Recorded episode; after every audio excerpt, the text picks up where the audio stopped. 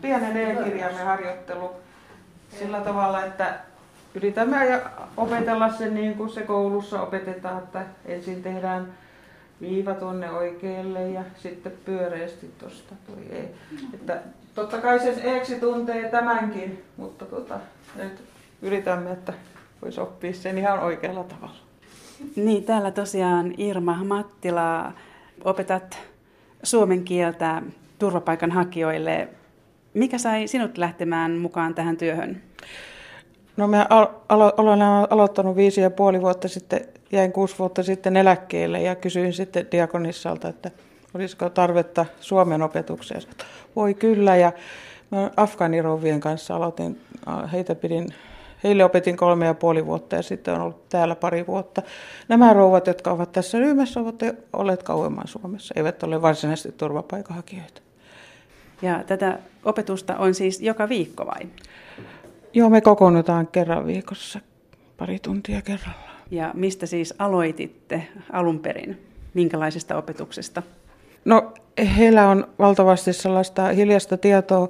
He osaavat puhua suomea, toiset osaavat lukeakin, kaikki eivät osaa lukea, eivätkä kirjoittaa suomea. Tämä on hyvin heterogeeninen ryhmä, että me kerrataan vähän kaikkia asioita. Mitä teit siis työelämässäsi? Onko tämä jotenkin lähellä omaa työelämääsi? No kyllä se on, on 38 vuotta opettanut lapsia lukemaan. Kuinka erilaista tämä työ sitten on, jos vertaat lasten opettamiseen? Paljon vaikeampaa ja haasteellisempaa. Kerrotko vähän tarkemmin? No kyllähän suomalaista lasta on helppo opettaa lukemaan, kun hän osaa paljon sanoja, tietää asioita ja ymmärtää, mitä minä puhun. Minä en ymmärrä heidän puhettaan, eivätkä he ymmärrä aina, mitä minä puhun. No turvaudutteko välillä englantiin tai johonkin muuhun kieleen? No jo, joku heistä osaa englantia, mutta ei, kyllä se on sitten elekielen ja näyttäminen ja se.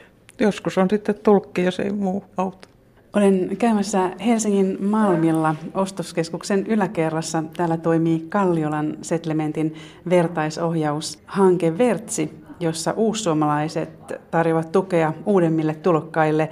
Vertsin projekti vastaava Anu Ojaksela, ovatko viime vuonna Suomeen tulleet turvapaikanhakijat löytäneet tänne? No kyllä ovat löytäneet ja varsinkin näihin meidän vapaaehtoisvetoisiin suomen kielen kerhoihin. Että tavallaan kun he ei ole vielä saanut oleskelulupaa, niin he ei ole oikeutettuja näihin kunnan tarjoamiin palveluihin tai esimerkiksi TE-toimiston kursseihin, niin, niin he tulee hyvin mielellään opiskelemaan kieltä, koska se odotusaika on hyvin pitkä, eikä ole mielekästä tekemistä, eikä ole työnteko-oikeutta, niin tällaiset matalan kynnyksen paikat, missä voi kohdata ihmisiä ja tutustua suomalaisiin, on hyvin tärkeitä heille. No kuinka tärkeää turvapaikanhakijoille on kohdata maanmiehiä tai ainakin omaa äidinkieltä puhuvia, jotka ovat jo kotiutuneet Suomeen? No se on kyllä hyvin tärkeää, koska paljon siellä mielessä pyörii ne kotimaan asiat ja ei ole ihmisiä, kenen kanssa pääsee puhumaan niistä. Ja tavallaan sitten, jos on vain jossain vastaanottokeskuksessa tai, tai koko ajan vaan yhteydessä sinne kotimaassa sukulaisiin, joista on huolta, että miten he pärjää siellä, niin tavallaan, että saa mielekästä sisältöä elämään ja saa keskustella asioista. Ja tavallaan monesti täälläkin näissä ryhmissä, oli ne sitten suomen kielen kerhoja tai vertaisryhmiä, niin kuuluu semmoinen iloinen naurun remakka, että tavallaan se tuo semmoista positiivista sisältöä elämään, kun on kanssakäymisissä uusien ihmisten kanssa. Ja totta kai sitten sä pystyt ilmaisemaan itse, että on ihmisiä, jotka ymmärtää, mitä sä puhut. Niin se auttaa aina. Te puhutte ilmeisesti kulttuuritulkeista.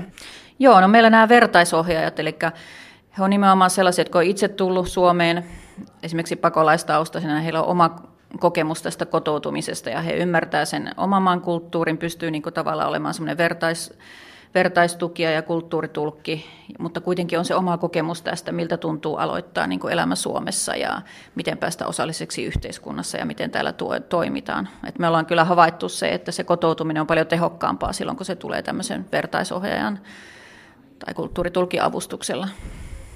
Millaisista asioista ihmiset yleensä haluavat keskustella, juuri maahan tulleet? No tästä varmaan olisi parempi vastaamaan Shahla, joka itse oma äidinkieli on kurdisoran ja arabian kieli, niin mä luulen, että Sahla voisi paremminkin vastata tähän, tähän asiaan. Mutta kauhean monia kiinnostaa tietenkin, että miten he pääsisivät toimimaan täällä Suomessa ja miettivät näitä eri keinoja, että miten voi tehdä työtä ja mistä löytää asuntoa ja ihan tämmöisiä perusasioita. Melkein kuka vaan, joka muuttaa ulkomailta Suomeen, niin miten pääsee osalliseksi. Joo, tosiaan Shahla on tässä paikalla nyt.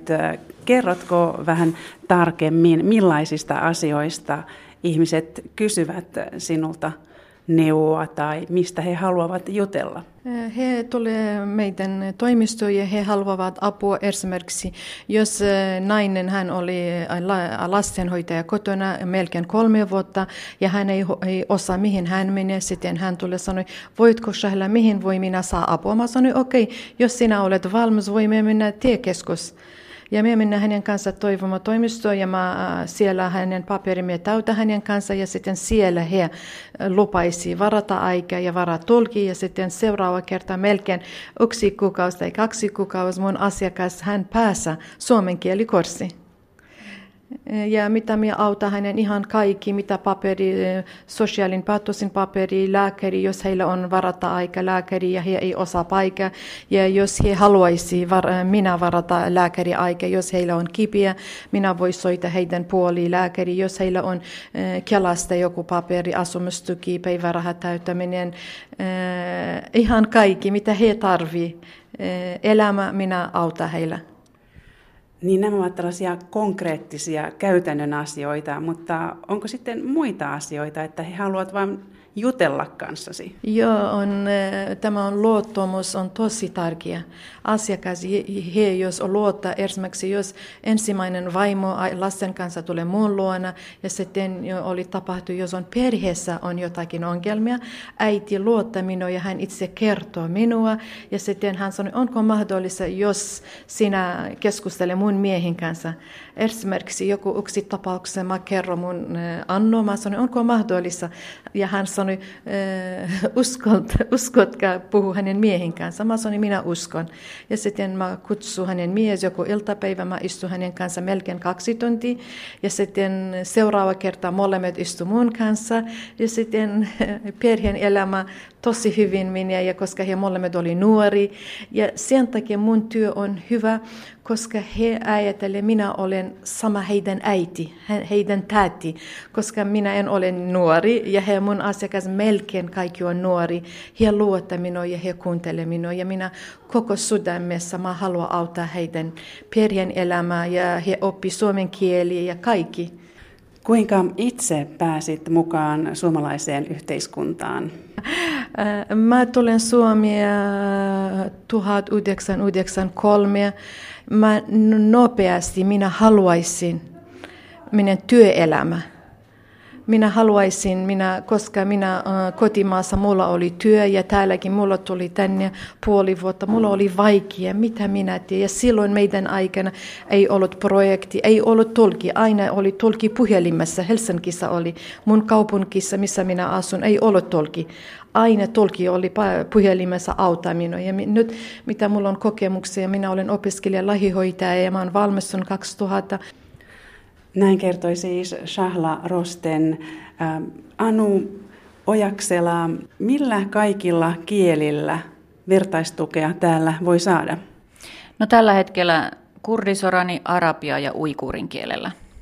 Ja sitten meillä on välillä kyllä työkokeilijoita tai vapaaehtoisia, jotka voi silleen satunnaisesti joistain muistakin kielistä, mutta meillä on kuitenkin tässä vain niin kolme työntekijää. Toimitaan raha-automaattiyhdistyksen rahoituksella. Niin. Tässä Shahla kertoikin jo, kuinka hän oli auttanut kotona olevaa naista.